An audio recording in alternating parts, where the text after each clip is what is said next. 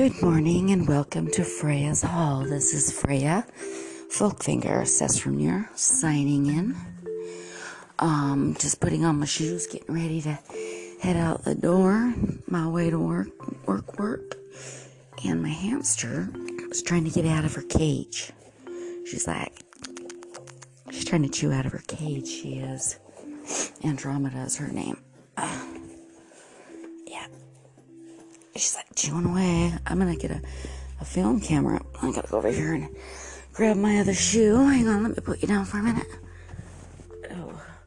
Oh, what's that? Oh, what is that? Hello? Hello, who's this? Hello, Eddie. Oh, Sarah, hi. Hello, Eddie. Oh, Scary. He's he's Gary. He's my Eddie. He's my little pin. He sleeps in my bed when I'm not here. I go to work and I change the bedding into uh, the bedding that the little doggies can lay on so that they can have my bed while I'm not here. And then I come home and then I switch out my bedding and then I get back on my bed because sharing is caring. Sharing is caring. Sharing is caring. All right, I think I learned that off Armper Bumper Stomper Boo. Tell me, tell me, tell me, do. Does my ass look big today? Does my booty look firm? Oh, gotta be able to lift those um, totes. So if I keep my booty firm and my legs strong, then I don't have any problems lifting. I have a weight belt when I feel too old. And I'm like creaking. yeah, I have a weight belt at work, so I can do that. Yeah. So, uh, I sent a video the other day of one of my favorite favorites ever, and I think, and correct me if I'm wrong, think his little male friend, his workout partner's got a little crush on him, little man crush. He earned the name the Wet Willard, so now he's Wet Willard to me. Yeah. He juiced up his finger really good and he stuck it in his ear. I was kind of jealous. I wanted to be on the giving the giving end of that. Yeah. I was like, why can't I just be in the back seat with behind you so I can stick my wet finger in your ear and wiggle it around a little? Okay, so it's Odin Day. I'm looking for a shirt and I was going through all of them and I have quite the variety. I have, um, I love my owl shirt, the owl that's singing, speaking, and playing the piano. But since today's Odin Day, I might wear Odin's shirt. Actually, I'm gonna wear the owl. Smell the armpits, make sure it is clean because I don't get my clothes dirty, but my armpits tend to say, I'm alive, staying alive. Ew, ew, ew, ew staying alive.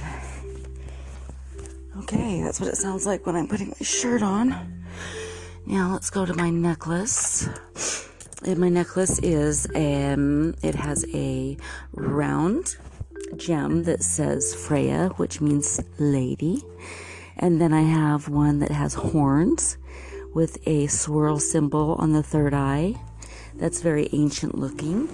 That represents myself, and then I have my feather that has my son's ashes in it, and he is a god currently working on his masters. He's the Hulk. Hulk, Master Hulk. Mm, Master Hulk, Mama sure did a good job on you.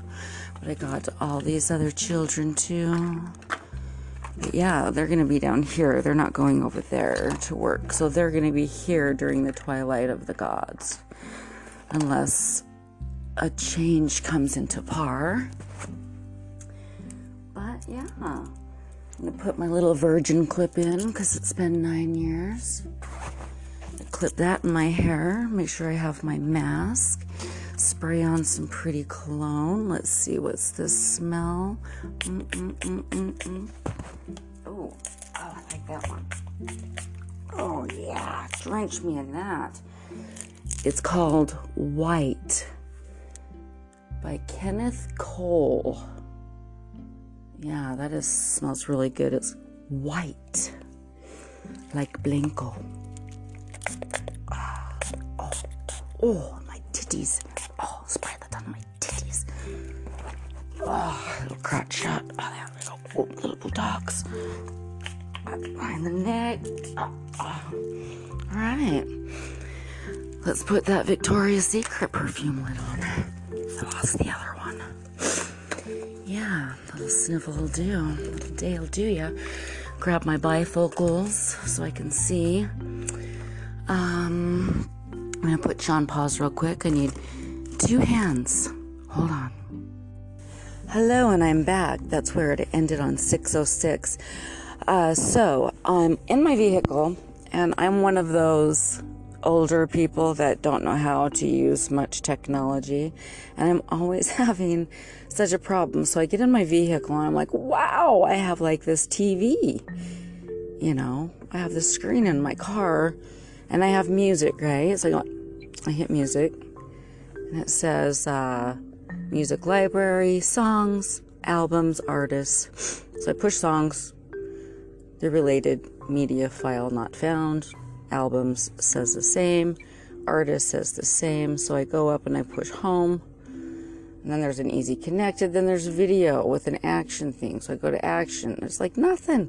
Oh my lord. So we got gallery. I don't even know how to listen to my radio. Uh, um, let's see, it's got map, um, Sygic, S Y G I C. Help! Like I can't even turn it off. Okay, so then it's got settings. So I go over here to settings and it's Bluetooth, sound, display, navigation. I mean, it's got like hundreds. I can't like.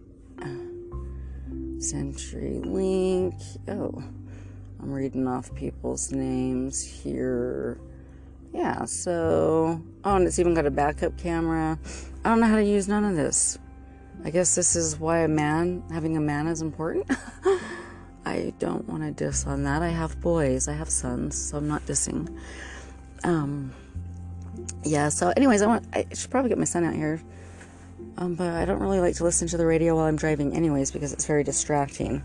Not that talking to myself isn't, but at least I'm talking to myself. I'm holding my phone up, talking into my phone, when I have my headphone things on. Oh, oh Lord, Lord, Lord, this is going to be an interesting day. Okay, so back to what was I talking about? Um, Wet Willard? Um, yeah, so I decided to wear my Al shirt with the piano and such. I like to send messages with my clothing that I'm wearing. Um, not that any of them are offensive or anything, uh, I can't even really call them spiritual. I'll say energetic, magical, and boom, let's drive. So I was in the shower this morning, and that's usually where I get most of my connections to Source with uh, Source and intuitive viewings, visions. Um, I can hear things, so they're not voices, but they are voices. Let's see. Uh, so this morning, I had a vision. Um, red light. Yeah, so this morning I had a vision while I was in the shower and I was talking about it. And then, yes, in the shower. And then, so then I started to say, water, you know, take me into this, with this, into the universe, right? So I'm like showering and I turned the water on hot because I like it hot. I like it hot. So I turned it on hot and I was humming. I was doing the tones. I was doing, oh,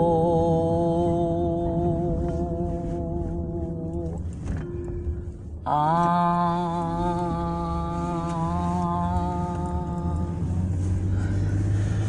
um,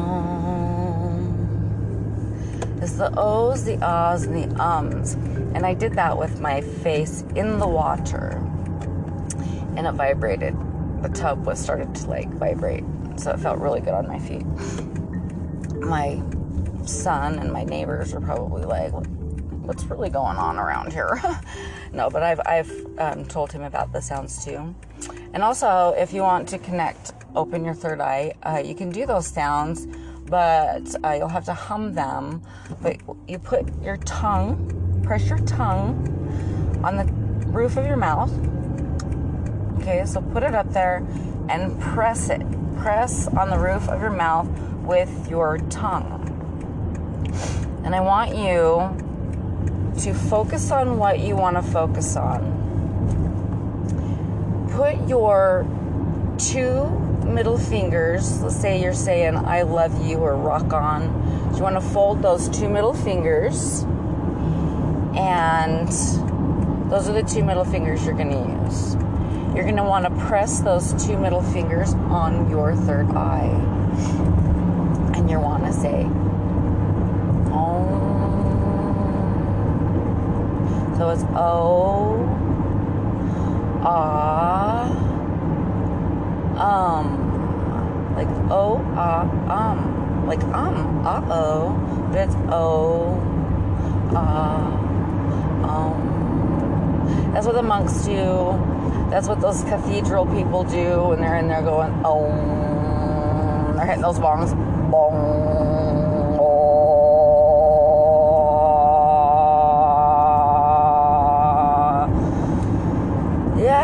Do that. Let's see how long I can do that for. All right. I exist. My energy is clear in through the nose, out through the mouth.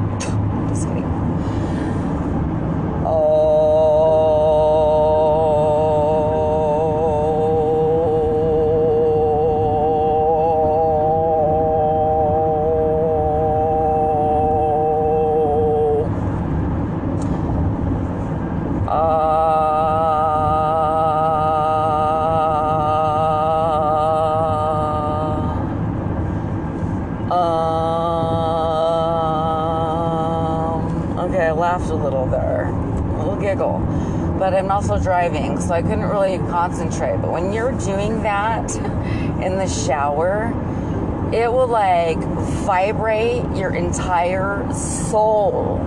But you gotta really get down deep and bold. Like, let's try this one more time. We're gonna do the O. it's not even embarrassing.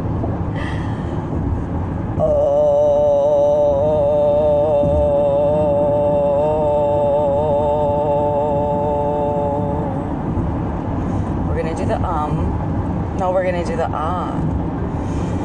Ah.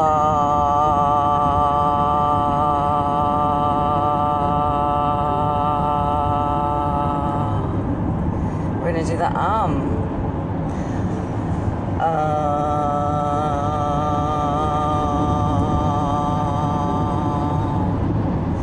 Those ones I did without the tongue on the roof of my mouth.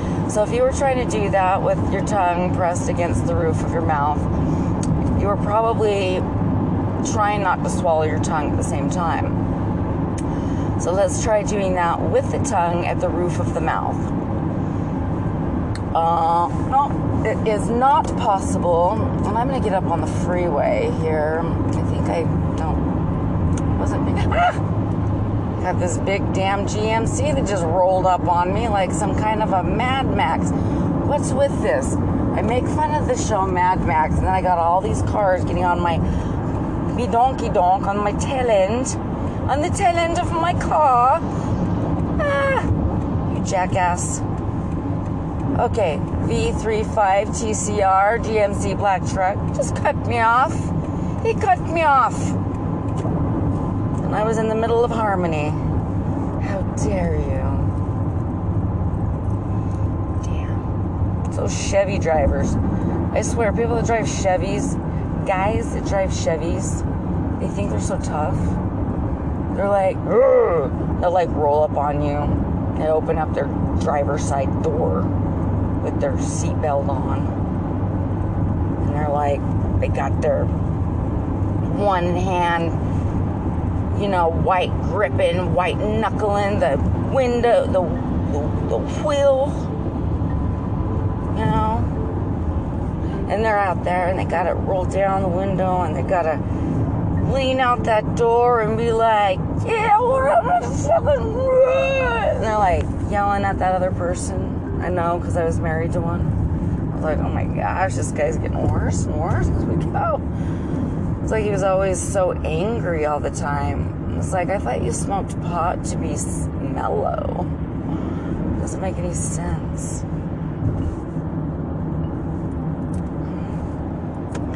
She'll be coming around the mountain when she comes. Yeah!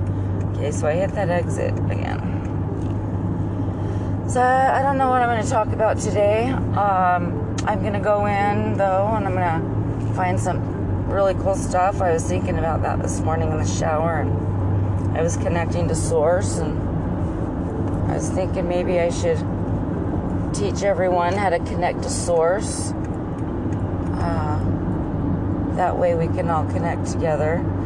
But um, I haven't put up their commercial yet. It's one of those things I'm going to set up. Still trying to figure this out. But anchor.com, no, it's not anchor.com. I'm sorry. I'm not very good at that. Anchor.fm, and it's spelled A N C H O R dot FM, like radio channel FM, anchor.fm, where you can go into your cell phone or into your computer and look them up in Play Store or on their website there, and you hook up. And it's a free podcast. I mean, eventually, with so many like listeners and th- stuff, I think money starts to roll in. There's opportunity for that incentive. Um, monetizing all that. I haven't got to that yet. I'm just playing around. ah, yes, it's fun. I love it, and I love talking to people. And I talk to myself on the way to work, and I'm usually a hilarious mess, as though I am also a beautiful mess. But I'm a hilarious mess, and I have to basically stay quiet at work because um, it like echoes in there and so people only hear half of what you're saying, or it sounds like you're yelling at them. And with my tone, I use tones with my voice.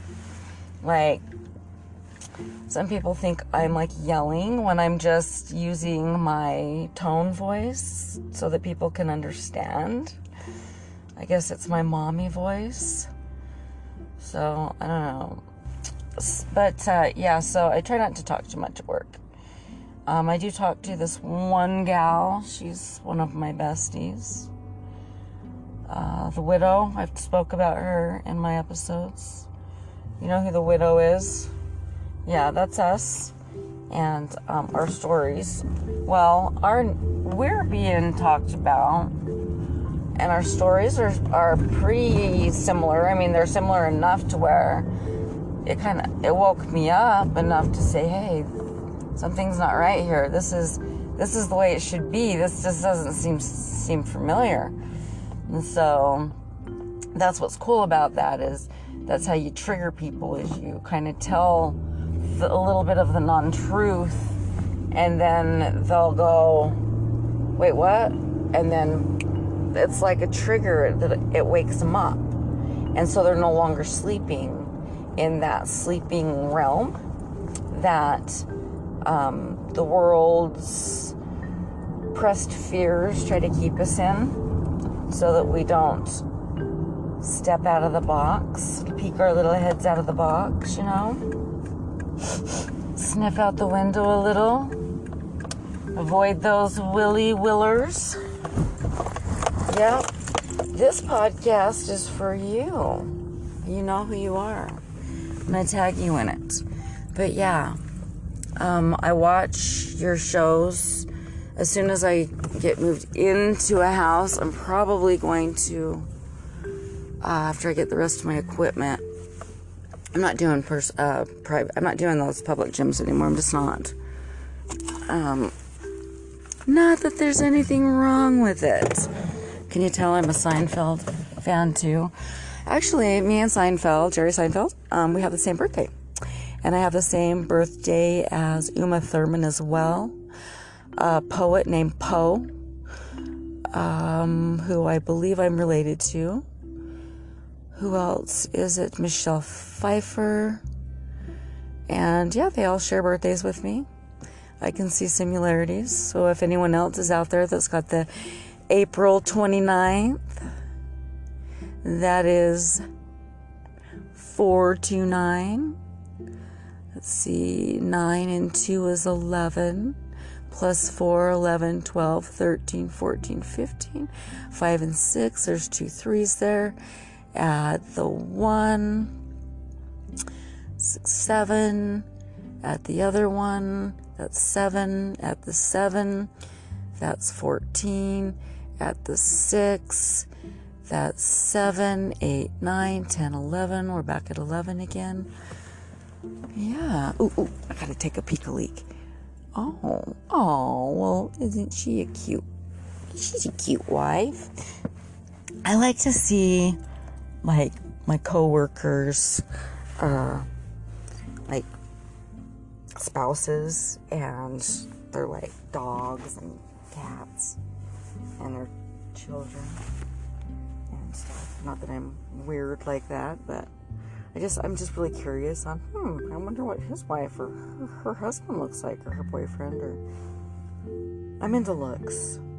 Looks are appealing to me because it shows inner and outer beauty. It really does. If someone is not pretty on the inside and uh, let's say they're pretty on the outside, but they're not pretty on the inside, and they start to with their personality, their actions, and their the way they smell, or I mean that's kind of rude, but it's not if you're purposely not wearing deodorant. Whew. Um, yeah, so uh, I lost myself again. Mm, yeah. Okay, workout, stay healthy. This is Freya Sesframir, middle name Folkvanger. Signing off. I'm going to go in and help save a few more lives, push out some totes. I'm on uh, some that I'm very familiar with. We've been bouncing back and forth. It's kind of like my idea. It's what I've been doing, so they kind of like took my idea, but they're not running it the way I like to run it, so it's not really getting done the way it should. And being under new supervisor. We'll just take the super out and we'll put professional babysitter in there. Um, so yeah, so it's kind of getting a little like it's a mess. Let's just say it's a mess. When um, I was had my little system going, because I could have it going because it was kind of like my position to do so. I would take the, uh, but this this new person doesn't know what's going on. Never, I don't think I was ever supervised before. Um, babysat probably. Um, told them what to do, but got to separate the babysitting from the supervisor because we're not your wife, your girlfriend, your boyfriend, your husband, your children, your family. No. No one chooses my family for me. And yeah, that made me really upset. We will be family. We all be family now. We can get through this. I'm like, uh, no. this is my job. My family's at home. No family here. Especially not with Smeagol. Especially not with Troll. Especially not with the liar. Especially not with that reptilian over there, the turtle. Especially not with that reptilian over there, that turtle. No. I am goddess. I seek to explore the adventures of the world, not the hermits in the dungeon. All right, Wet Willard, you do know who you are. Wet Willie him for me. This is Freya Folkvanger Susframnir signing off. Flex. Ciao.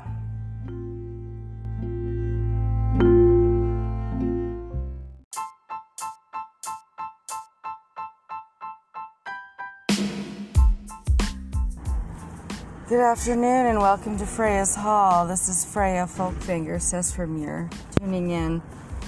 Just had a woman cut me off. She looks like a Jethro. Uh, over here at McDonald's seems to be the only thing open at the time. Uh, what time is it here? Um, it is 8.08 a.m., so I guess it's not. I guess it is not uh, afternoon. To me, it is. It's break time. I get up at 5 a.m. and I go to work 6.30. Get out of there at 3. I like my schedule. Let's see if this woman gets the wrong order because she butted in front of me. No class, no class at all, no manners people with no manners. To work on that. I have manners, I think. Manners. Manners. Oh, I guess I better get to my video. So I got the number one because I feel number one today. Very number onesie. Large coffee, I said. No response. Large coffee, I said. No response. Large coffee, five creamer, two sugar. I got a response. How many sugar? The teller said. I said in return. Two. Dos. Do. You got it in do French. You got dos in Spanish. And you have two in English. I don't know who's in here. Oh, it is a lovely day. I don't like to be inside. The vehicle in front of me has cancer. You know, the paint starts to peel off. Rust. Let's see how much they charge me. It's like five dollars and something for a biscuit. Egg McMuffin though? Yes, ma'am. I like your gloves. That's cute. Oh, thank you. I just wore them from work. It's what? Just from work. Really? It's Yeah. cute. I like it. Purple. Like. It's bright. It's. Thank you. Have a good one. Enjoy. Thank you. Have a great day. Oh, we're into complimenting gloves now. I got my purple latex gloves on from work. Uh, she had clear ones on. You know, like the food ones. This man looks like he's wants some change, and I don't have change. I mean, I can give him a tip, but it'll be. Thank you, honey. Thank you, gracias. Gotta speak their language, show a little respect. America was once Mexico. I'm not sure about that. All I know is I'm not from here. From the sky. But I like the sky. So. Alright, there's one, one casserole, two casserole, three casserole, four. One potato, two potato, three potato more. Mmm. I'll drive back. I just want my coffee. I spend $30 a month on coffee, it seems. A little bit over 30 if I get a good deal. Just barely a little over $30 a month. It's about the same, I think, if you buy Folgers, because Folgers you gotta like re or like Folgers, any type of a coffee that you put in your coffee machine at home. It's like what, 12 bucks for a big one. It's gonna last you. So it all adds up to about 20 some 30 bucks after the creamer and the honey and all that stuff that goes in. So it's about the same. Other than the driving part, puts wear and tear, and also gasoline. Chug a lug, evaporation it uses. But that's okay because I like to pay to go for a drive on my break. Freaking, I can't call him a Nazi, I can call him a commie. Anyway, it's taking all of our privileges away. It's not happening. It's gonna stop here real quick. Gotta get somebody else. This is uh not going right. Gotta put my foot down. Phrase here, phrase in charge, and you'll see I come at you at large. I'll rhyme. I don't do time. But I've been watching the protesters on TV about this George Floyd again.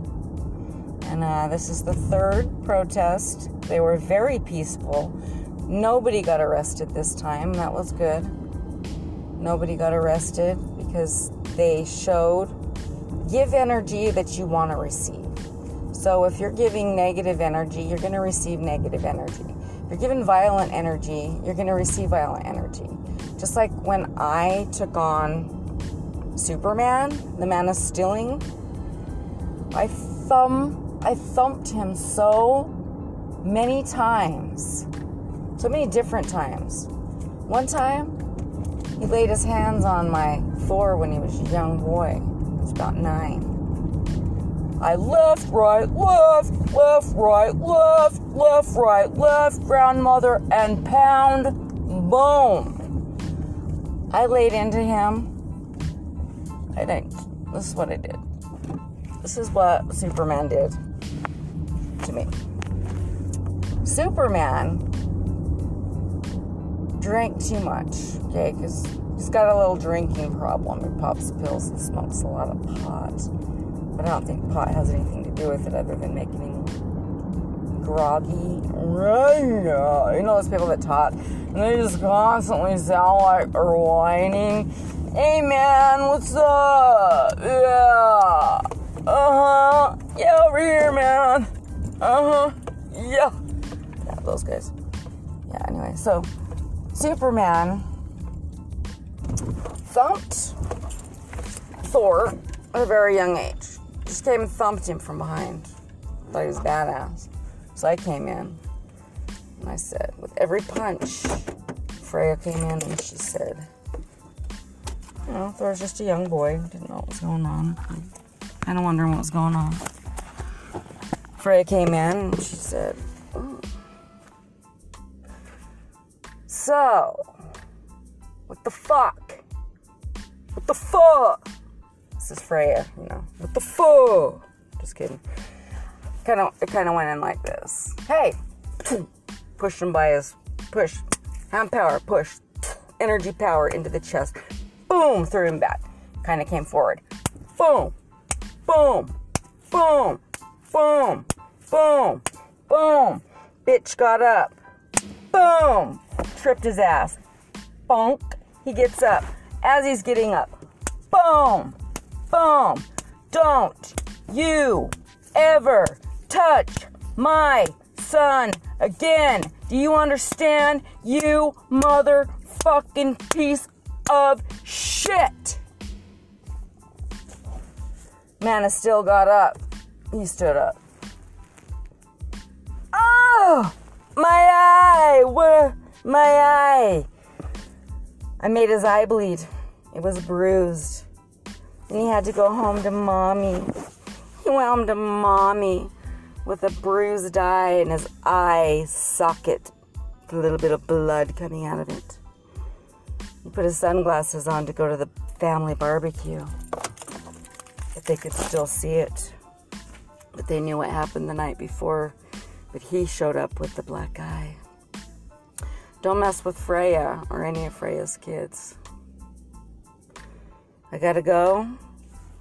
This is Freya Folkfinger Sestromure signing off. That is my one of the. Oh, let me tell you about the other time I ground and pounded this Superman.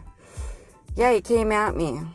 After Hulk passed over to the other side, he thought he found a weakness. So Superman came into Freya, came into Freya, came up to Freya, puffed out his chest to Freya. Freya pushed him back with another power push, her magical push that she learned. I'll teach you. Went flying back, landed on his man is still ass. And I punched him. Right, left, right, left.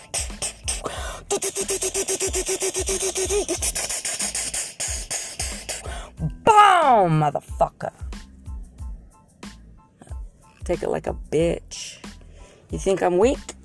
No, I just gain more strength. The power is mine. I have power. Mana still gets up, spins around, does this knuckle, does this elbow hit, boom, hits Freya right in her side.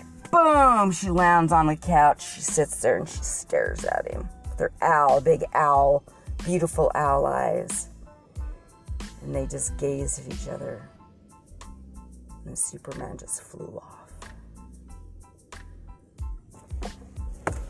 Yeah. Man of Steel knows not to come around Freya. I'll shatter his nose. But okay. This is Freya from your Man of Steel and McDonald's. Have a great day.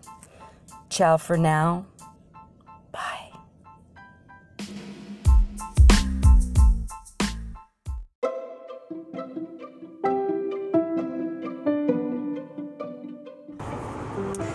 Hello and welcome to Freya's Hall. This is Freya Folkfinger Sestramir signing in. Um, I've been reading up on trolls, elves, and fairies.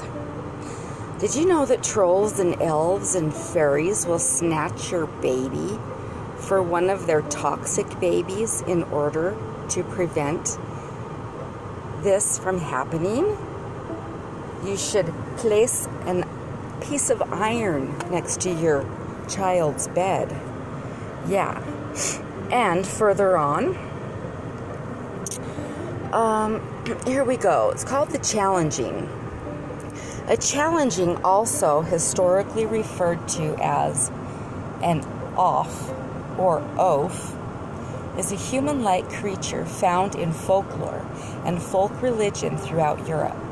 A challenging was believed to be a fairy child that had been left in place of a human child stolen by the fairies. The theme of the swap child is common in medieval literature and reflects concern over infants. Yes, instance of infants. Infants thought to be afflicted with unexplained diseases, disorders, or development disabilities. Here's a description. A chang is that changeling? A changeling. A changeling is typically identifiable via a number of traits. In Irish legend, a fairy child may appear sickly and won't grow in size like a normal child, and may have notable physical characteristics such as beard or long teeth. They may also display intelligence far beyond their apparent years, as well as possesses uncanny insight. A common way that a, cha- a changeling could identify itself is through displaying unusual behavior when it thinks it's alone, such as jumping about, dancing, or playing an instrument, though this last example is found only within Irish and Scottish legend. A human child might be taken due to many factors to act as a servant, the love of a human child, or malice, spelled M A L I C E. Most often, it was thought that fairies exchanged the children. In rare cases, the very elderly of the fairy people would be exchanged in the place of a human baby, so that the old fairy could live in comfort, being coddled by its human parents. Simple charms, such as an inverted coat or open iron scissors left where the child sleeps, were thought to warn, ward them off. So, ward off the fairies and the trolls from uh, taking your baby. The dango ate your baby. Other measures included a constant watch over the child. D.L. Ashliman points out in his essay Changelings that changeling tells illustrate an aspect of family survival in pre-industrial Europe. A peasant family's subsistence frequent, frequent, frequently, darn it, depended upon the productive labor of each member. And it was difficult to provide for a person who was a permanent drain on the family's scarce resources. The fact that the changeling's ravenous appetite is so frequently mentioned indicates that the parents of these unfortunate children saw in their continuing existence a threat to the sustenance sustenance of the entire family. Changelings tell support other historical evidence in suggesting that infanticide was frequently frequently the solution selected. Okay, function. The devil steals a baby, leaving a concealed changeling, early 15th century detail of the legend of Saint Stephen. That's an interesting picture. One belief is that the trolls thought that it was more respectable to be raised by humans and that they want to give their own children a human upbringing. Some people believe that trolls would take unbaptized children. Once children had been baptized and therefore become part of the church, the trolls could not take them. Beauty in human children and young women, particularly traits which evoke brightness or reflectively, such as blonde hair and blue or silver eyes, are said to attract fairies as they perhaps find preciousness in their perceived traits. In Scottish folklore, the children might be replacements for fairy children in the Tithe to Hell. This is the best known from the Ballad of Tam Lin. According to common Scottish myths, a child born with a cowl, part of the amniotic membrane across their face, is a changeling and will soon die if a fey birth. Because it is a birth. Other folklore says that the human milk is necessary to fairy children to survive. In these cases, either the newborn human child would be switched with a fairy baby to be sucked by the human mother. I mean, suckled. Yikes. Suckled by the human mother, where the human mother would be taken back to the fairy world to breastfeed the fairy babies. It is also thought that human midwives were necessary to bring fairy babies into the world. Some stories tell of changelings who forgot and forget they are not human and proceed to live a human life. Changelings who do not forget, however, in some stories return to their fairy family, possibly leaving the human family without warning. The human child that was taken may often stay with the fairy family forever. Feeling connected to the fate of a changeling, there are families who merely turn their changeling loose to the wilderness. Some folklorists believe that the fairies were memories of inhabitants of various regions in Europe who had been driven into hiding by invaders. They held that changelings had actually occurred. The hiding people would exchange their own sickly children for their healthy children of the occupying evader. In folklore, Cornwall, the Mên-an-Tol stones in Cornwall are said to have a fairy or pixie guardian who can make miraculous cures, In one case, a changeling baby was passed through the stone in order for the mother to have her real child returned to her. Evil pixies had changed her child, and the stones were able to reverse their spell. Germany. In Germany, the changeling is known as Wechselbalg, Wechselkind, Kehlkrop, Dickkopf, the last both hinting at the huge necks and heads of changelings. Several methods are known in Germany to identify a changeling and to return the replaced real child. Okay, confusing the changeling by cooking or brewing in eggshells. This will force the changeling to speak, claiming its real age, revealing its position beyond synchronicity. Another, attempting to heat the changeling in the oven, perhaps a lie by capacity to endure present. Also, hitting or whipping the changeling. Sometimes the changeling has to be fed with a woman's milk before replacing the children. Hmm. In German folklore, several possible parents are known for changelings. Those are the devil, a belief shared by Martin Luther, a female dwarf, a water spirit, a Rogan Muchni, a Rogan Mutter, Rye Aunt, Rye Mother, a demonic woman living in cornfields and stealing human children. okay, in Ireland. In Ireland, looking at a baby with envy, overlooking the baby, was dangerous, as it endangered the baby, who was then in the fairy's power. So too was admiring or envying a woman or man dangerous, unless the person added a blessing.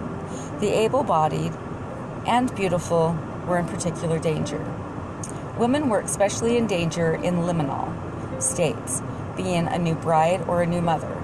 Putting a changeling in a fire would cause it to jump up the chimney and return the human child. But at least one tale recounts a mother with a changeling finding that a fairy woman came to her home with the human child, saying the other fairies had done the exchange and she wanted her own baby.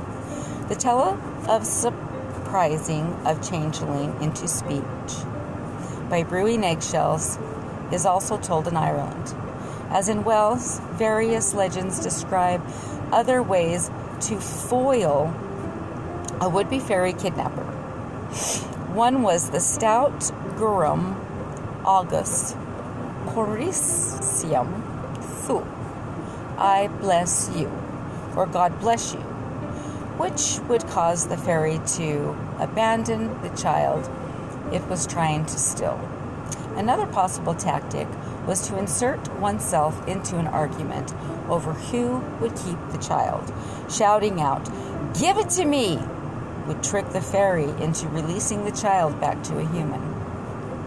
Changelings, in some instances, were regarded not as substituted fairy children, but instead old fairies brought to the human world to die.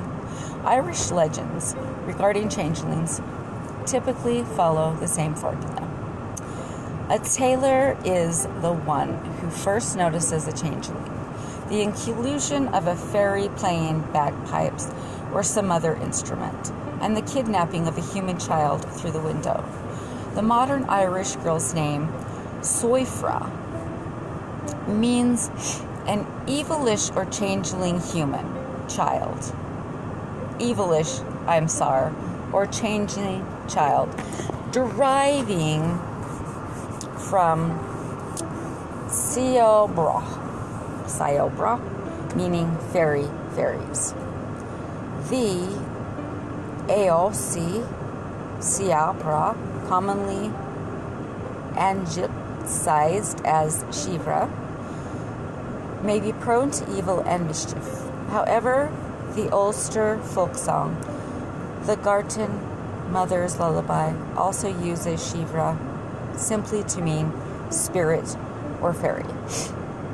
The Isle of a Man. The Isle of a Man had a wild collection of myths and superstitions concerning fairies, and there are numerous folk tales that have been collected concerning supposed changelings. Sophia Morrison, in her Manx Fairy Tales, David Nutt, London, 1911, includes the tale of the fairy child of Close N.Y. Lehigh. A tale of the child supposedly swapped by the fairies for a loud and unruly fairy child. The English poet and toe prographer George Waldron who lived in the Isle of the Man during the early 18th century cities, a tale of the reputed changeling that was shown to him possibly a child with an inherited genetic disorder. Nothing under heaven could have a more beautiful face, but though between five and six years old and seemingly healthy, he was so far from being able to walk or stand that he could not so much as move any one joint. His limbs were vastly long for his age, but smaller than an infant's. Of a six month old, his complexion was fairly delicate, and he had the finest hair in the world.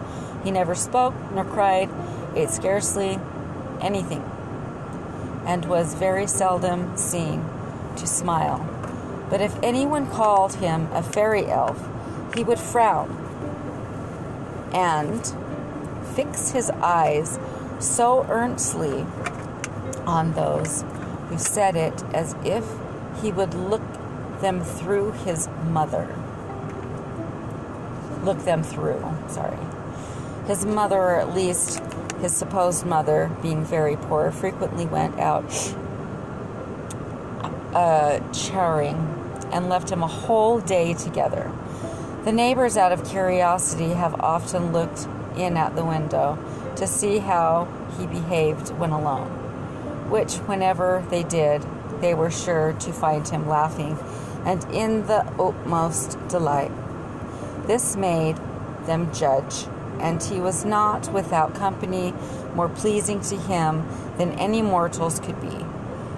And what made this congesture seem, the more reasonable was that if he were left ever so dirty, the woman at her return saw him with a clean face and his hair combed with the utmost exactness and nicety. Yeah, so they, uh, Scandinavia. The Nordic traditional belief it was generally believed that it was trolls or being from the underground that changed children. Since most beings from Scandinavian folklore are said to be afraid of the iron, Scandinavian parents often placed an iron item such as a pair of scissors or a knife at the end of an unbaptized infant's cradle. It was believed that if a human child was taken in spite of such measures, the parents could force the return of the child by treating the changeling cruelly using methods such as whipping or even inserting it in a heated oven. In at least one case, a woman was taken to court for having killed her child in an oven.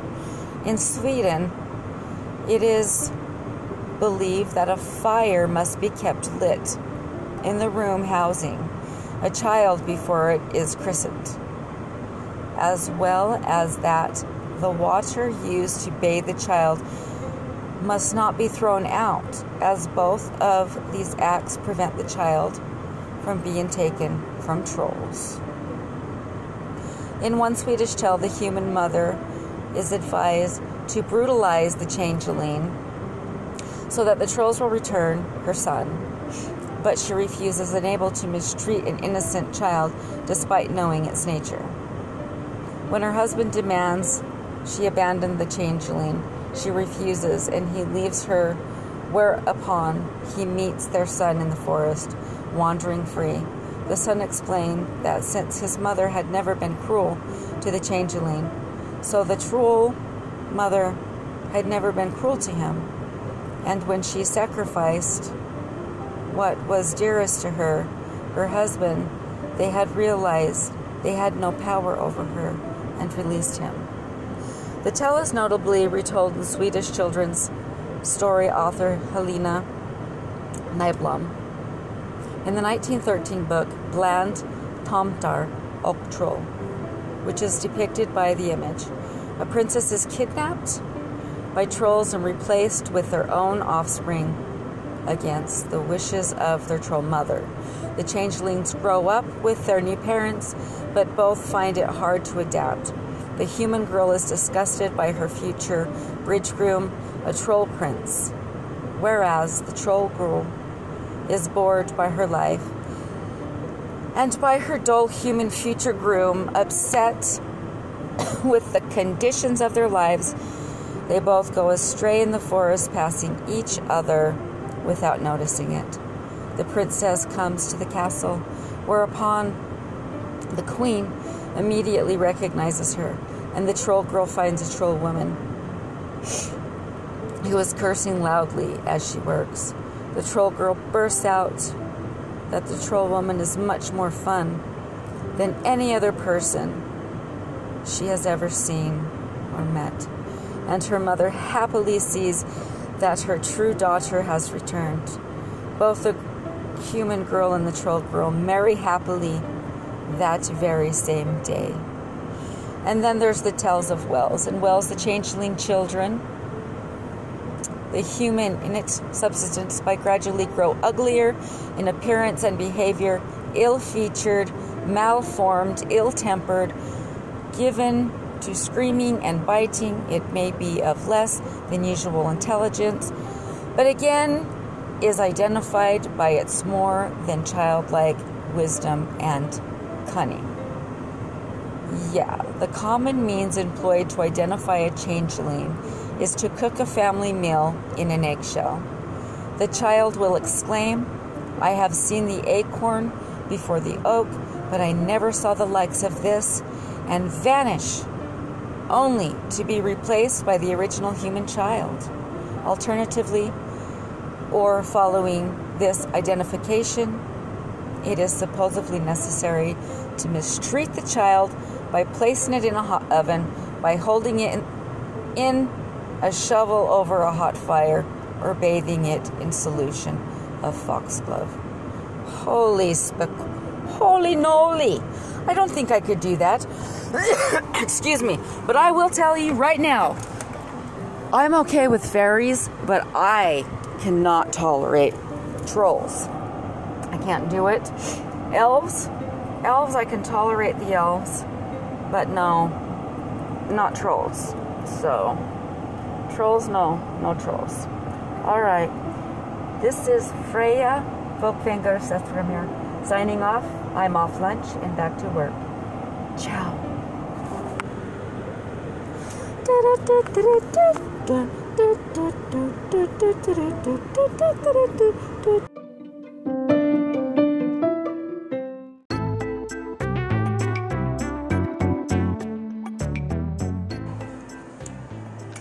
evening and welcome to Freya's Hall. This is Freya Folkfinger Sesramir tuning in.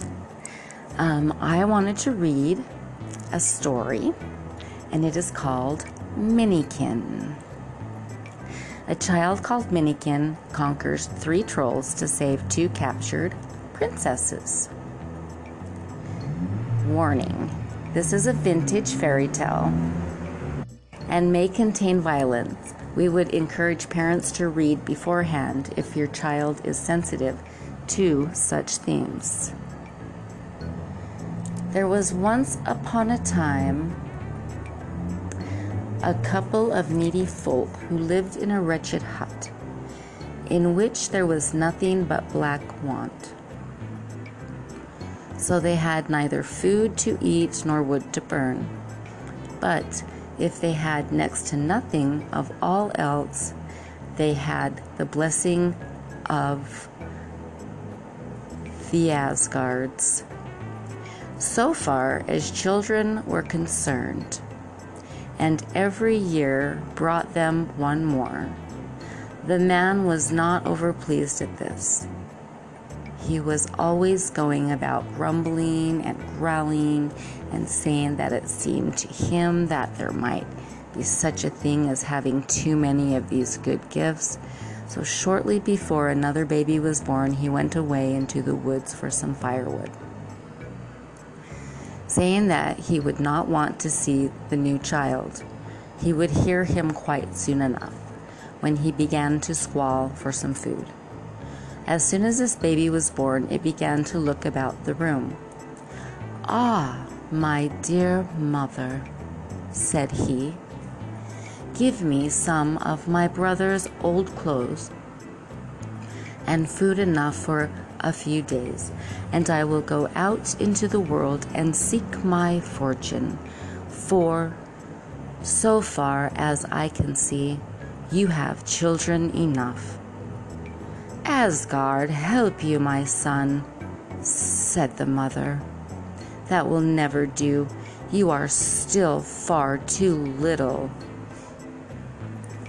But the little creature was determined to do it, and begged and prayed so long that the mother was forced to let him have some old rags and tie up a little food for him, and then gaily spelt G A I L Y, and happily he went out into the world.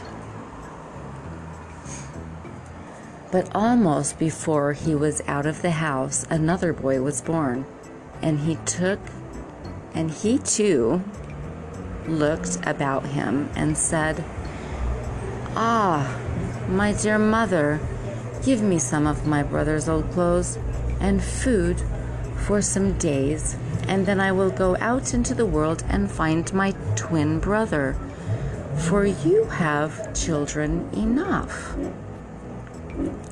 Asgard help you, little creature. You are far too little for that, said the woman. It would never do. But she spoke to no purpose, for the boy begged and prayed until he had got some old rags and a bundle of provisions, and then he set out manfully into the world to find his twin brother. When the younger had walked for some time, he caught sight of his brother a short distance in front of him and called to him and bade him to stop.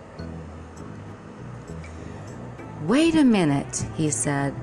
You are walking as if for a wager, but you ought to have stayed to see your younger brother before you hurried off into the world. So the elder stood still and looked back. And when the younger had got up to him and had told him that he was his brother, he said, But now let us sit down and see what kind of food our mother has given us. And that they did. When they had walked on a little farther, they came to a brook which ran through a green meadow, and there the brothers said that they ought to Christian each other. I mean, christen each other. I mean, ritual each other. As we had to make such haste and had no time to do it at home, we may as well do it here, he said. What will you be called? asked the elder. I will called be Minikin, answered the second. And you, what will you be called? I will be called King Pippin, answered the elder. They christened each other and then went onwards. So I will say they vowed to each other, or they vowed each other. What would be the proper word for that? Help me out here. When they had walked for some time, they came to a crossway, and there they agreed to part. and each time his own road. This they did, but no sooner had they walked a short distance than they met again. So they parted once more, and each took his own road. But in a very short time, the same thing happened again. They met each other before they were at all aware, and so it happened the third time also.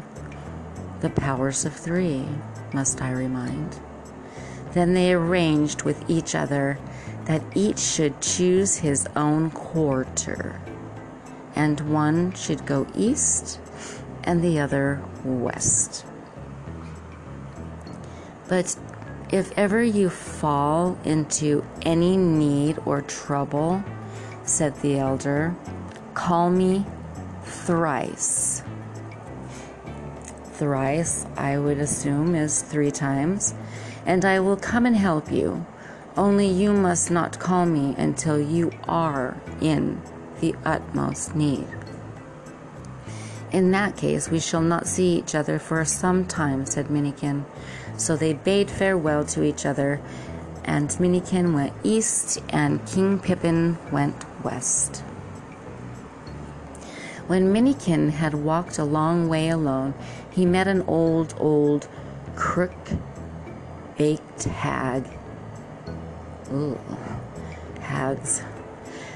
Who had only one eye. Minikin stole it. Oh, oh, cried the old hag. What has become of my eye? What will you give me to get your eye back? said Minikin. I will give you a sword, which is such a sword that it can conquer a whole army. Let it be ever so great, replied the woman. Let me have it, then, said Minikin. The old hag gave him the sword, so she got her eye back. Then Minikin went onwards. And when he had wandered on for some time, he again met an old, old, crooked, backened, B A C K E D, hag, who had only one eye.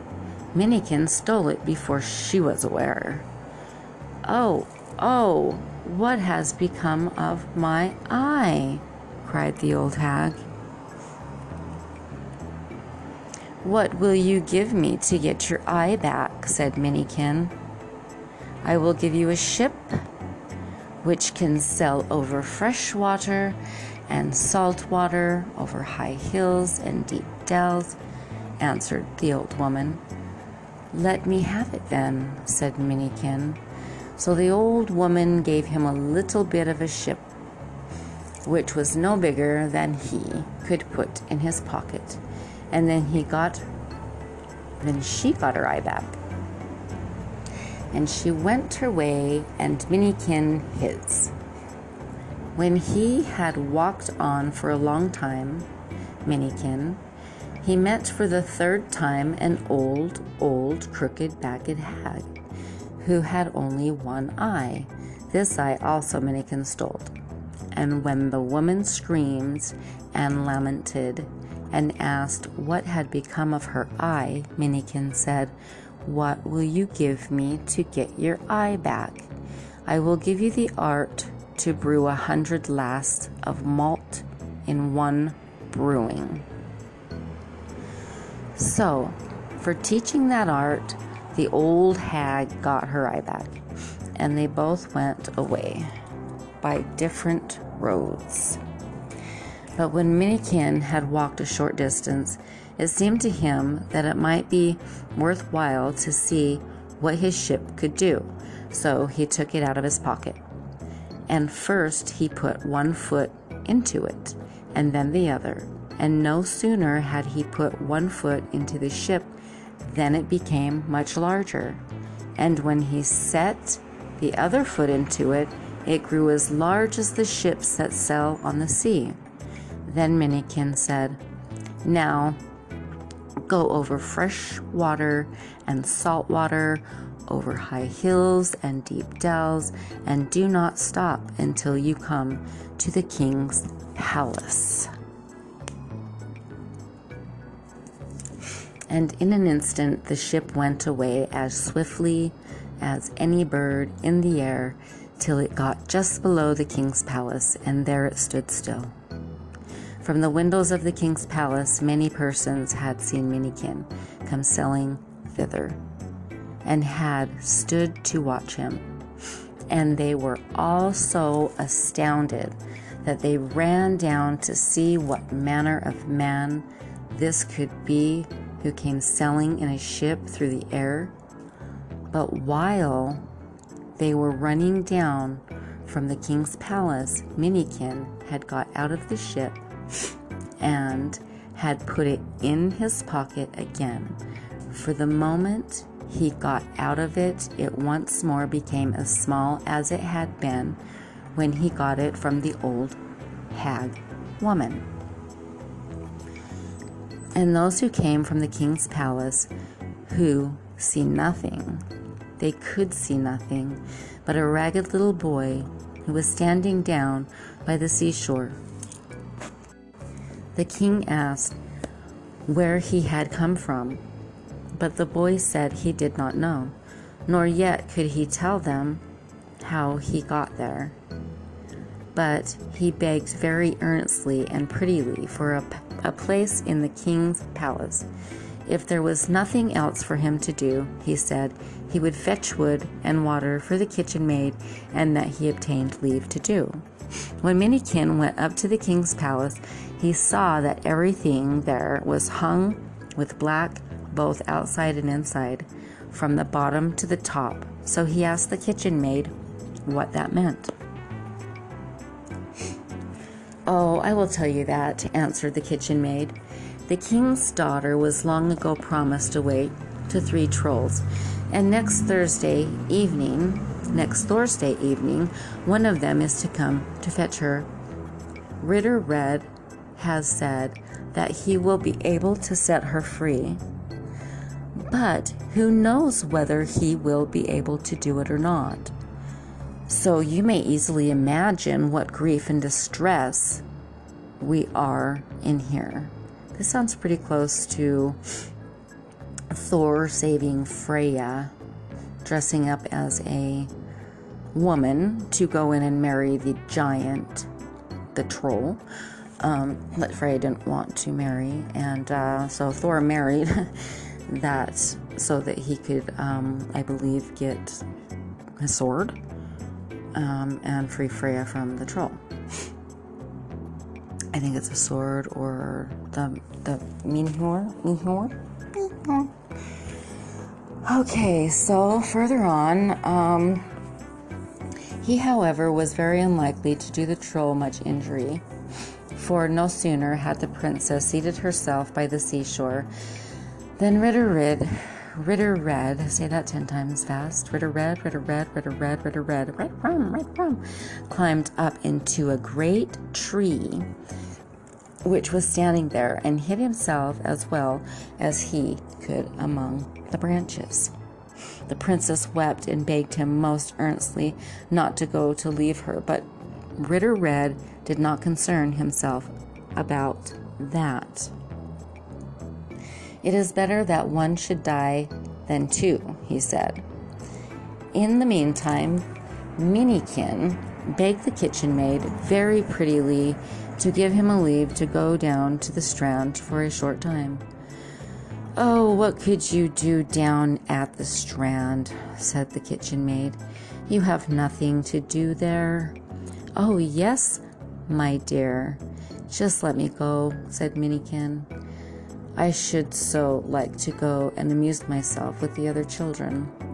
Well, well, go then, said the kitchen maid, but don't let me find you straying there over the time when the pan has to be set on the fire for supper, and the roast pot put on in the spit, on the spit.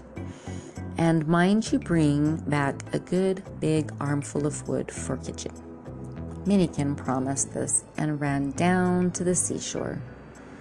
Just as he got to the place where the king's daughter was sitting, the troll came rushing up with a great whistling and whirring. and he was so big and stout that he was terrible to see, and he had five heads. Fire, screeched the troll. Fire yourself, said Minikin. Can you fight? roared the troll. If not, I can learn, said Minikin.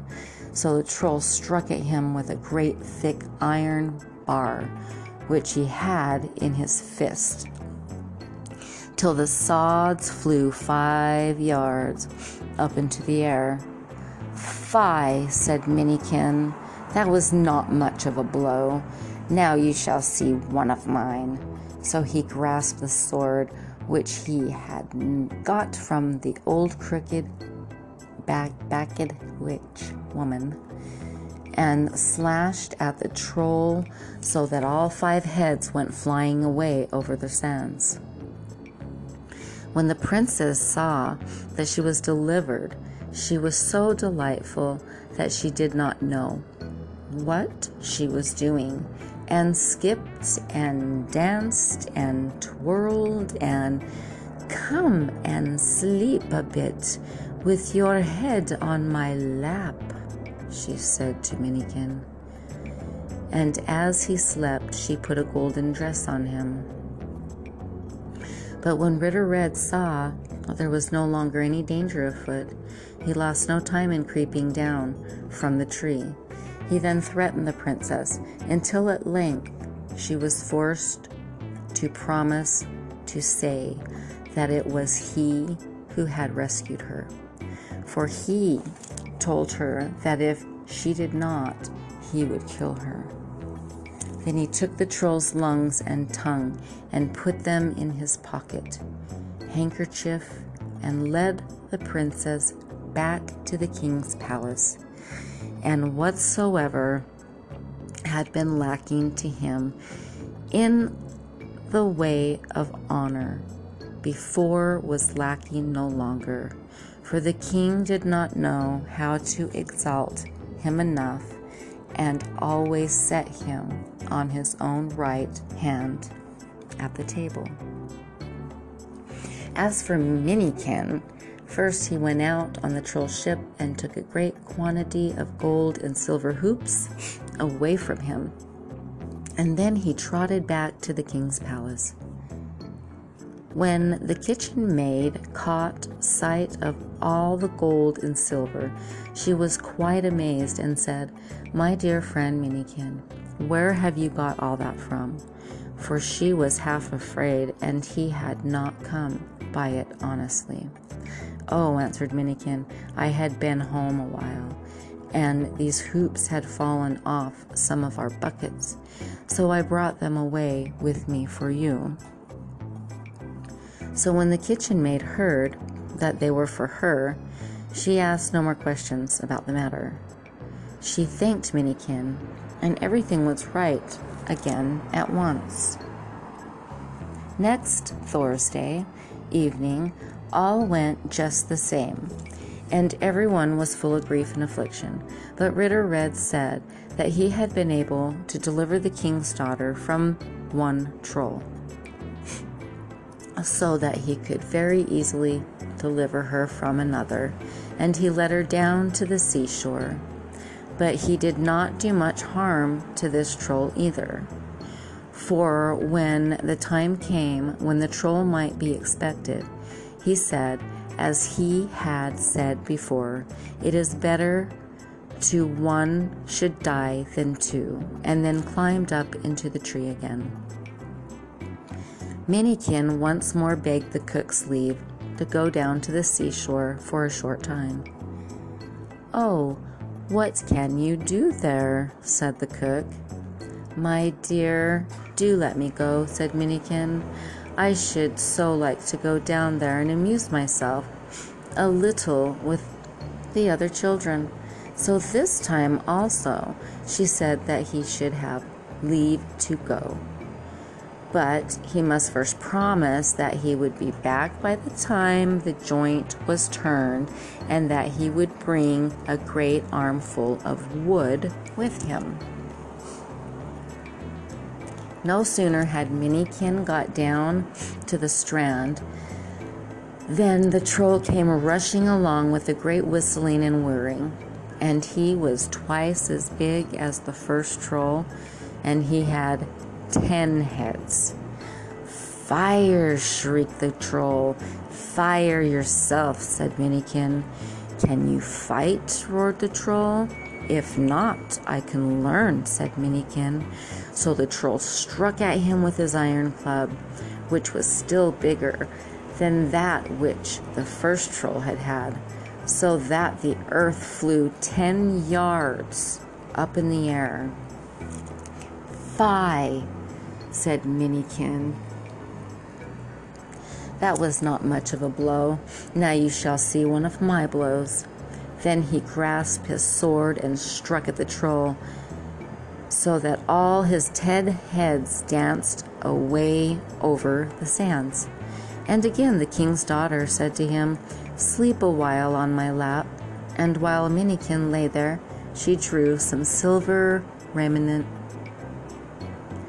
over him.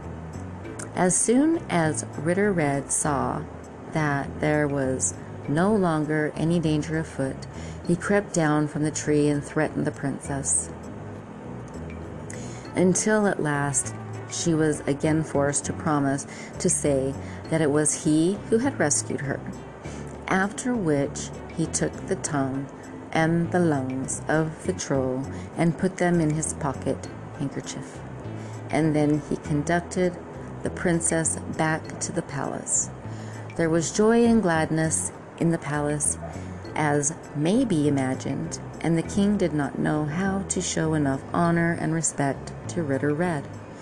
Minikin, however, took home with him an armful of gold and silver hoops from the troll ship. When he came back to the king's palace, the kitchen maid clapped her hands and wondered where he could have got all the gold and silver. But Minikin answered, and he had been home for a short time, and that is, and that it was only the hoops which had fallen off from Pels, and that he had brought them away from and for the kitchen maid. When the third Thursday evening came, everything happened exactly as it had happened on the two former occasions. Everything in the king's palace was hung with black, and everything was sorrowful and distressed. But Ritter Red said that he did not think that they had much reason to be afraid. He had delivered the king's daughter from two trolls, so he could easily deliver her from the third as well. He led her down to the strand, but when the time drew near for the troll to come, he climbed up into the tree again and hid himself. The princess wept and entreated him to stay. Please stay. But all to no purpose. He stuck to his old speech.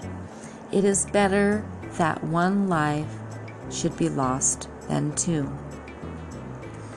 This evening also, Minikin begged for leave to go down to the seashore. Oh, what can you do there? answered the kitchen maid. However, he begged until at last he got leave to go, but he was forced to promise that he would be back again in the kitchen when the roast had to be turned. Almost immediately after he had got down to the seashore, the troll came with a great whizzing and whirling. Oh, not whistling or whirling. This time it's whizzing. Whizzing or whizzing and whirring. And he was much, much bigger than either of the two former ones, the two former trolls. And he had 15 heads. Oh my goodness. Five times three, five, ten, fifteen powers of three. Now he's got 15 heads. Fire! roared the troll. Fire! Yourself, said Minikin. Can you fight? screamed the troll. If not, I can learn, said Minikin. All right, all of a sudden you got a little voice. I think you got kicked in the binocs. You know, the last one, the knock, the knockers, the binoculars, the knocks.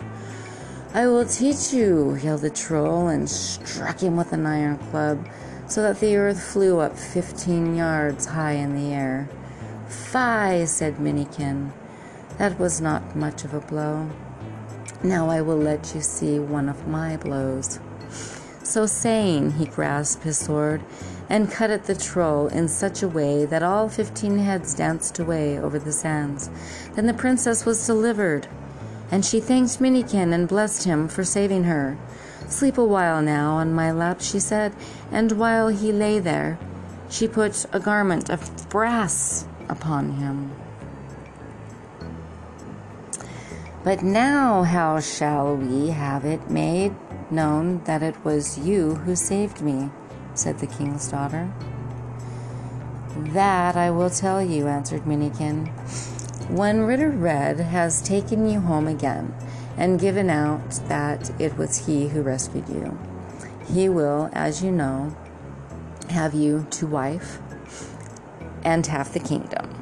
But when they ask you on your wedding day whom you will have to be your cupbearer, you must say, I will have the ragged boy who is in the kitchen and carries wood and water for the kitchen maid. And when I am filling your cups for you, I will spill a drop upon his plate, but none upon yours. And then he will be angry and strike me. And this will take place thrice, three times. But the third time, you must say, Shame on you, thus you smite the beloved of my heart. It is he who delivered me from the troll, and he is the one who I will have. Then Minikin ran back to the king's palace, as he had done before. But first, he went on board the troll ship and took a great quantity of gold and silver and other precious things. And out of these, he once more gave to the kitchen maid a whole armful of gold and silver hoops. No sooner did Ritter Red see that all danger was over than he crept down by the tree and threatened the king's daughter till he made her promise to say that he had rescued her. Then he conducted her back to the king's palace, and if honor enough had not been done him before, it was certainly done now. For the king had no other thought than how to make much the man who had saved his daughter from the three trolls. And it was settled then that Ritter Red should marry her and receive half the kingdom. On the wedding day, however, the princess begged that she might have the little boy who was in the kitchen and carried wood and water for the kitchen maid to fill the wine cups at the wedding feast.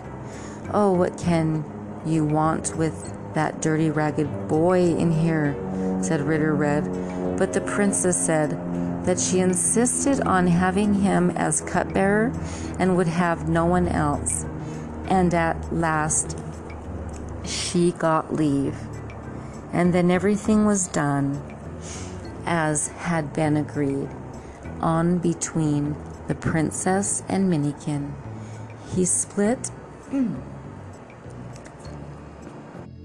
He split a drop of water on Ritter Red's plate, but none upon hers. And each time that he did it, Ritter Red fell into a rage and struck Minikin. At the first blow, all the ragged garments which Minikin had worn in the kitchen fell from him, fell right off Minikin. At the second blow, the brass garments fell off, and at the third, and silver raiment. And there he stood in the golden remnant. Is it raiment? which was so bright and splendid that light flashed from it. Then the king's daughter said, Shame on you, thus to smite the beloved of my heart.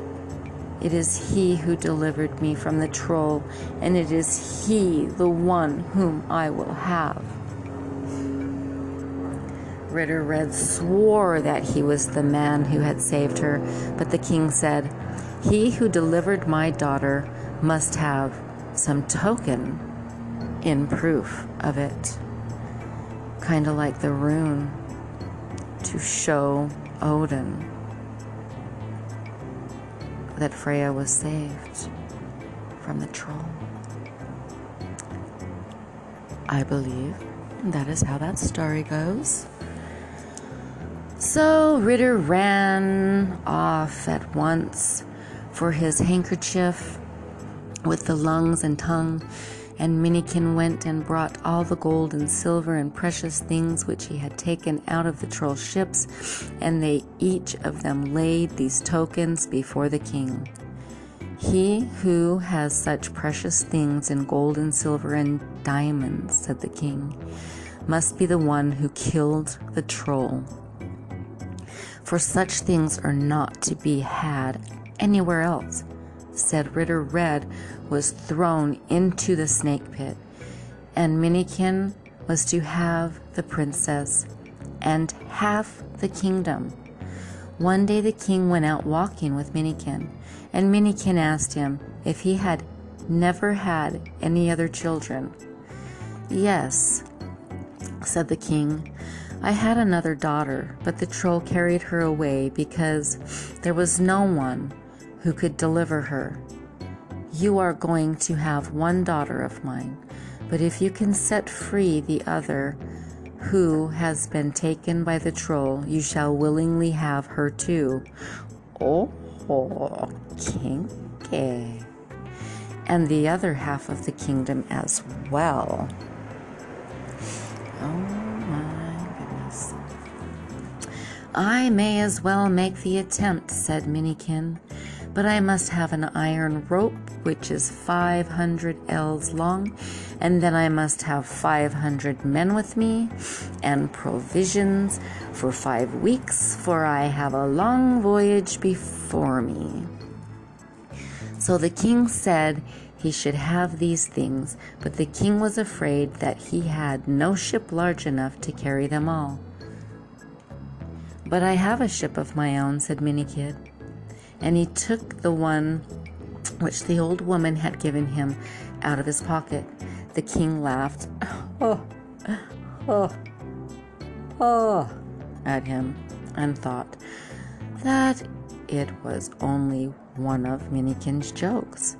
But Minikin begged him just to give him what he had asked for, and then he should see something. Then all that Minikin had asked for was brought, and first he ordered them to lay the cable in the ship. But there was no one who was able to lift it, and there was only room for one or two men at a time in the little bit of a ship. Then Minikin himself took hold of the cable and laid one or two links of it into the ship, and as it threw the links into it, the ship grew bigger and bigger, and at last it was so large that the cable and the 500 men and provisions and Minikin himself had room enough. Now go over fresh water and salt water, over hill and dell, and do not stop until you come to where the king's daughter is, said Minikin to the ship, as Freya says to Sessrumnir. And off it went in a moment over land and water till the wind whistled and moaned all round about it.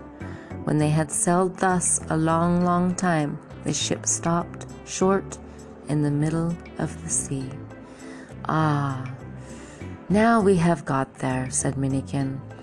But how we are to get back again is a very difficult thing. Then he took the cable and tied one end of it round his body. Now I must go to the bottom, he said. But when I give a good jerk to the cable and want to come up again, you must all pull like one man, or there will be an end of all life, both for you and for me. So saying, he sprang into the water, and yellow bubbles rose up all around him. He sank lower and lower, and at last he came to the bottom. There he saw a large hill with a door in it, and in he went.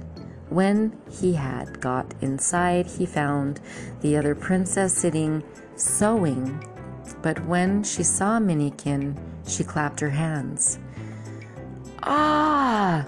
Asgard be praised, she cried. I have not seen a human man since I came here. I have come for you, said Minikin. Alas! Alas! You will not be able to get me, said the king's daughter. It is no use even to think of that. If the troll catches sight of you, he will take your life.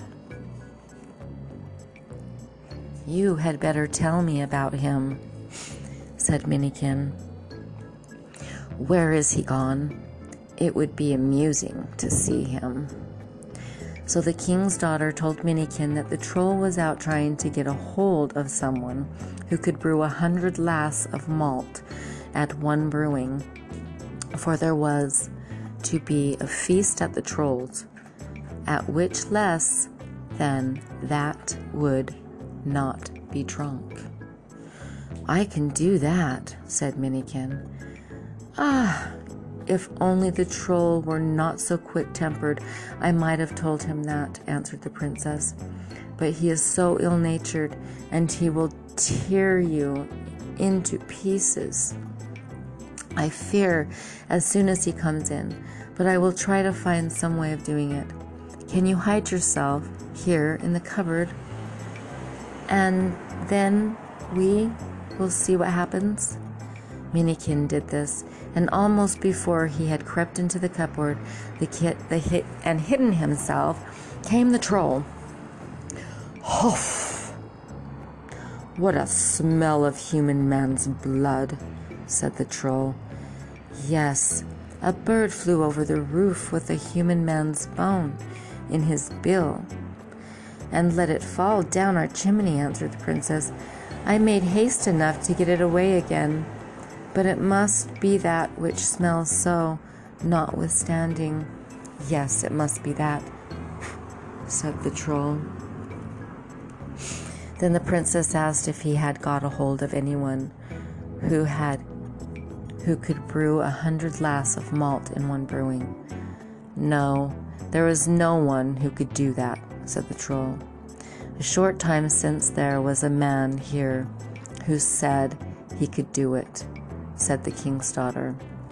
How clever you always are, said the troll. How could you let him go away? You must have known that it was just wanting a man of that kind. Well, but I didn't let him go, after all, said the princess. But father is so quick tempered, so I hid him in the cupboard. But if father has not found anyone, then the man is still here. Let him come in, said the troll. When Minikin came, the troll asked if it were true that he could brew a hundred lass of malt at one brewing. Yes, said Minikin, it is. It is well, then, that I have lightened you said the troll.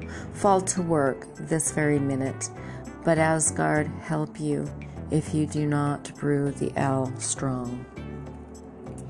Oh, it shall taste well, said Minikin, and at once set himself to work the brew. But I must have more trolls to help to carry it, the wanted Minikin. And then that I have a good, good for nothing. So he got more, and so many. There was a swarm of them, a swarm of trolls, and then the brewing went on. When the sweet wort was ready, they were all, as a matter of course, anxious to taste it, first the troll himself and then the others. But Minikin had brewed the wort so strong that they all fell down dead, like as many flies, as soon as they had drunk all of it, or any of it. At last there was no one left but the wretched old hag who was lying behind the stove. Oh, poor old creature, said Minikin, you shall have a taste of the wort too, like the rest. So she went away and scooped up a little from the bottom of the brewing vat in the milk pan, gave it to her, and then it was quite whole of them. While Minikin was now standing there looking about him, he cast his eye in a large chest. This he took, I filled with gold and silver, and then he tied the cable around himself and the princess to his chest, and tugged at the rope with all his might, whereupon his men drew them up safe and sound. As soon as Minikin had got safely on his ship again, he said, Now go over salt water and fresh water, over hill and dell, and do not stop until you come upon King's palace. And in a moment the ship went off, and fast yellow foam rose up and round about it. When those um, who were at the king's palace saw the ship, they lost no time in going to meet him with long and music, and thus they marched up towards Minikin with great rejoices. But the gladdest of all was the king, for now he had got his other daughter back. But now the Minikin was not happy, for both of the princesses wanted to have him, and he wanted to have none other than one whom he had first saved, and she was the younger. For this cause he was continually walking backwards and forward, thinking how he could contrive to let her, and yet do nothing that was unkind to her sister.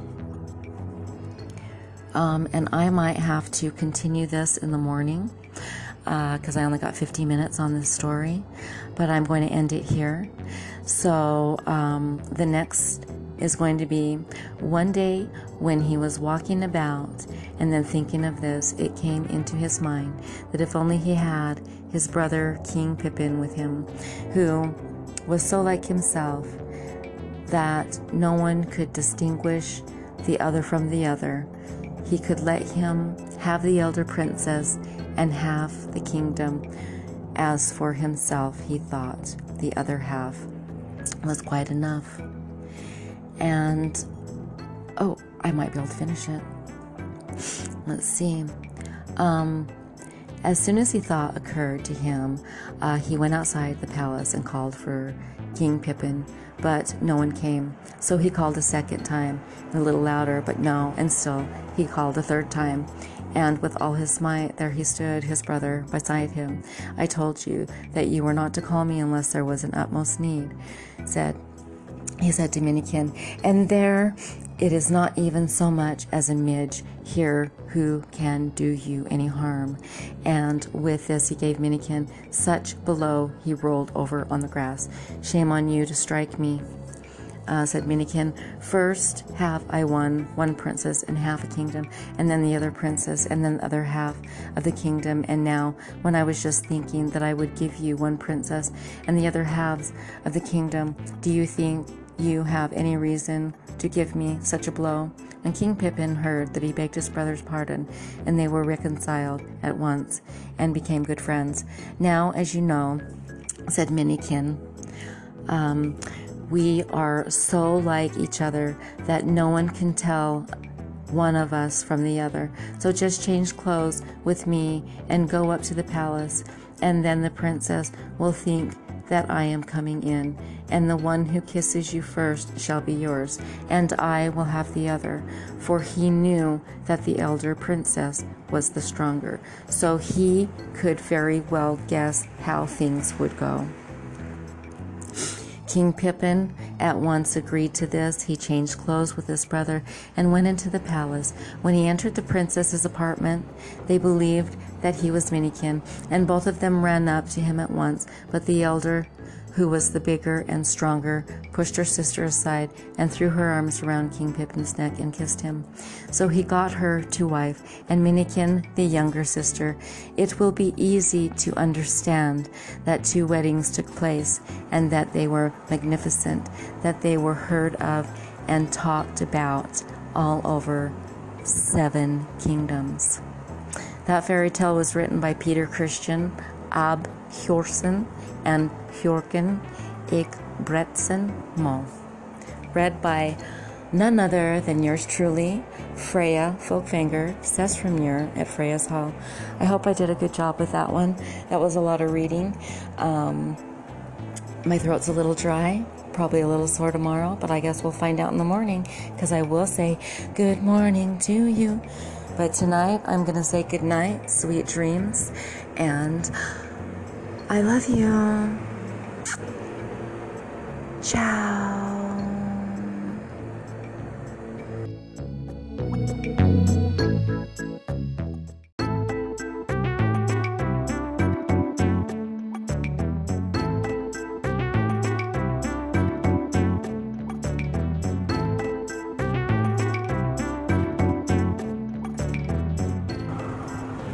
Hello and welcome to Freya's Hall. This is Freya Folkvanger Sessrumur, and today I am going to tell a tale about a story about Freya and kind of clear up some rumors, okay? Freya, as we know, is the goddess of love. She is the sister of Freyr. Like Freyr, she is a Vanir and was one of the hostages exchanged at the end of the war between Aesir and the Vanir gods. That war. Perhaps a more accurate description would be to say that Freya is the goddess of sex and lust. She is sought after by giants, trolls. Trolls were the giants, okay? We're talking about trolls here when we say giants. The mason who rebuilds the wall of Asgard by Hrungnir, who duels with Thor, and by Thrym, who steals Thor's hammer. Loki accuses Freya of being a whore in the poem of Lokasenna. But Loki has always tried to get with Freya. This is what I'm clearing up. Even in this lifetime, Freya still tried to stay away from Loki's um, advances. She's just not interested, okay? Maybe when she shapeshifted into Lorelei, but then Lorelei is also a shapeshifter. So let's go back. Freya's not a horror. Just because she um, promotes like sex and she n- teaches of lust and sex and all that stuff, does that make her a horror? Okay? And we're going to get down to the rest of the story. In addition, Freya is associated with war. But because Freya is associated with war doesn't mean she goes to start war. She goes in, associates with war because she understands it and she corrects it, okay? Just because she's associated with war doesn't mean that she is about starting wars. Freya collects the chosen of the slain warriors with the Valkyria after a battle. Half of them go to Odin, while Freya keeps half of them for herself carries them to Sessrumur. Okay? She's like the Reaper. Valkyries are like the Reaper, the Grim Reaper. Uh, they escort the dead to the other world. Okay? Um, now, Freya, in her field, and Sessrumur is a uh, hall with chairs and filled and all that stuff, and that's where they train for the um, the war, okay? And she's going to win every war. Strategy. It's not about brutality, it's about strategy. Freya travels a chariot drawn by cats when she commutes. She possesses a cloak made of the feather of a falcon, which allows her wearer to fly but Freya's most treasured possession is her Brisingamen. This is a fantastically valuable piece of jewelry. But just what sort of jewelry is unclear from the surviving stories.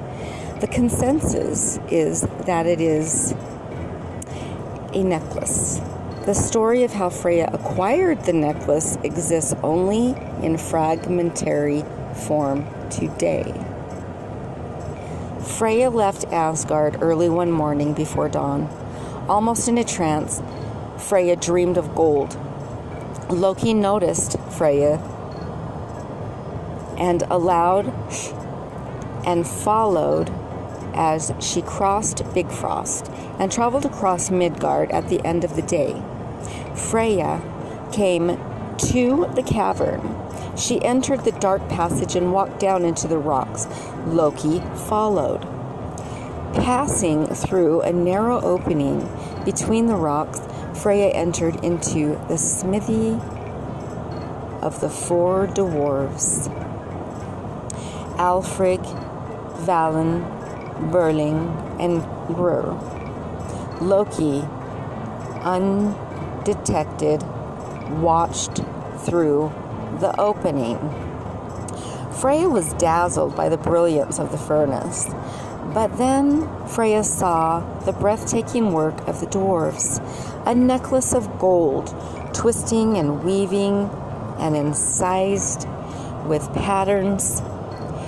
Freya had never seen anything more beautiful, nor had Freya desired anything so much. Freya tried to buy the necklace from the dwarves. The dwarves said they had no need for more gold or silver. Freya asked what price they would accept. The dwarves conferred and said they would give Freya the necklace if she agreed to spend one night with each of them. She consented.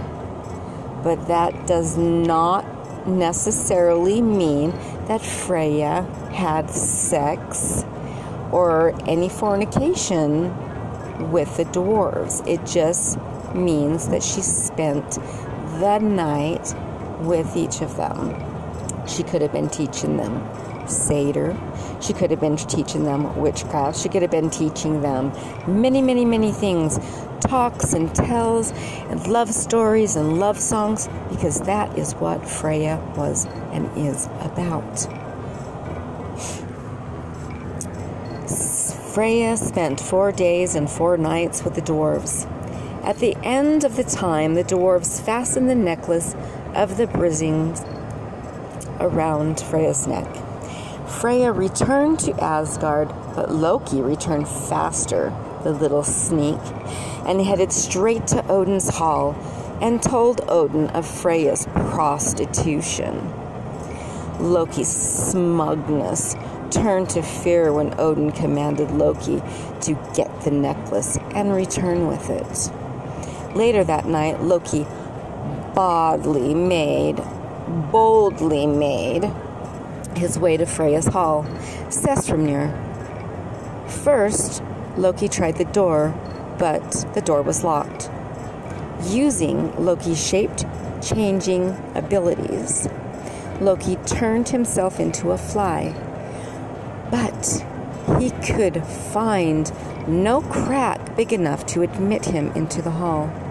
Finally, Loki found an opening in the roof. Flying to Freya's bed, Loki found the necklace clasped around Freya's neck. With the catch under her neck and out of reach, changing himself into a flea, Loki crawled under Freya's sleeping figure to her cheek. He stung her. Freya moaned, Oh, ow, and rolled to one side, exposing the clasp of the necklace. Returning to his own form, Loki released the clasp and slid the necklace from Freya's neck. Unbolting the main door of the hall, Loki boldly walked back out into the night. When Freya awoke, found the necklace missing, and saw the open door, Freya knew that only Loki could have been the thief. Freya also realized that not even Loki would have risked such an undertaking unless Loki had been commanded to do so by Odin. What Freya could not fathom was how Freya's secret had been discovered. Freya hurried to the front and confronted Odin, saying he had debased himself if he had played any part in the theft. Odin's anger was plain.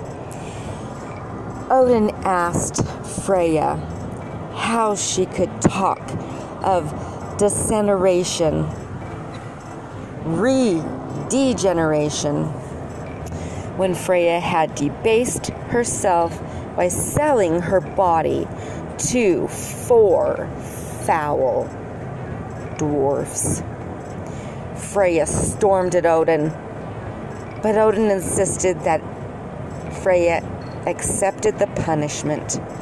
If Freya wanted to see the Bringsing Amen again, Freya must spread warfare and misery in Midgard, other known as Earth.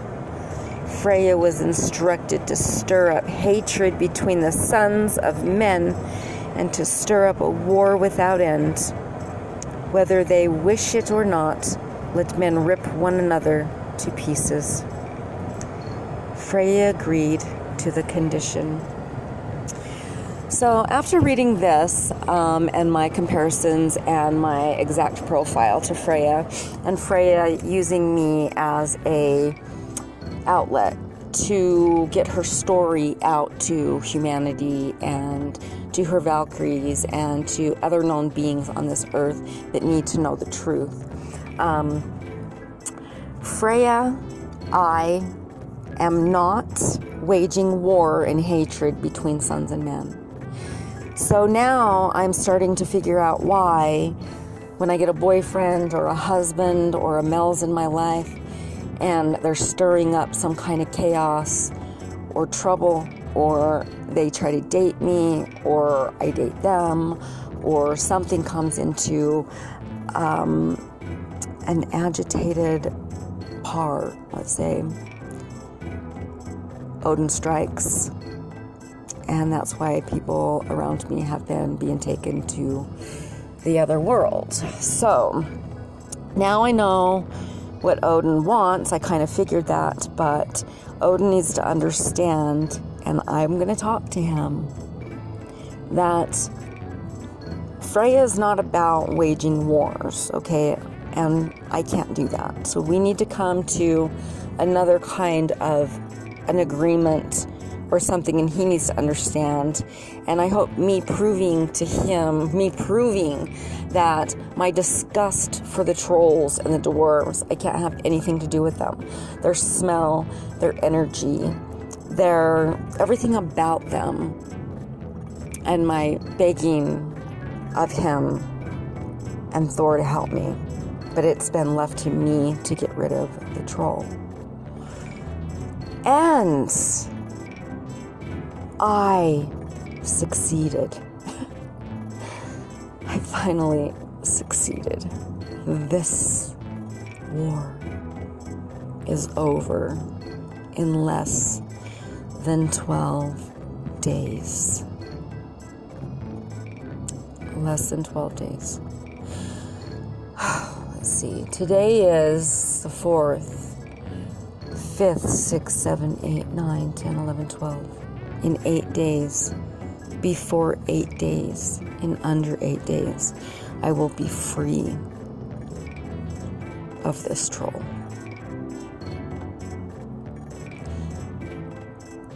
And Odin and Thor and Vidar and Freya up above and anyone else who's watching and Loki, the little pest come at me again. I remember when you even tried getting this one from me. This one. Loki. And I might find you and tag you in these podcasts because everybody needs to know that we are on this earth and and we're gonna we're gonna succeed this and the, the trolls and the little bastards are at it still. So, whoever said there was a twilight of the gods and succeed and defeated the trolls was not a continued, not a claimed, not a victoried victory. It's not complete. So Freya's gotta finish. I guess I gotta finish the troll. So how many trolls down? I think I've taken down two, three. Maybe there's only one left, or hopefully this is the last one. Until then, I sign off. Again, thank you for listening to Freya's Hall. I have more stories to come. And um, yeah. Again, thanks for listening. I'm going to take a 15 minute nap before I go back to work. And hail to my loved ones. Freya Folkvanger Sesframir signing off. Have a great day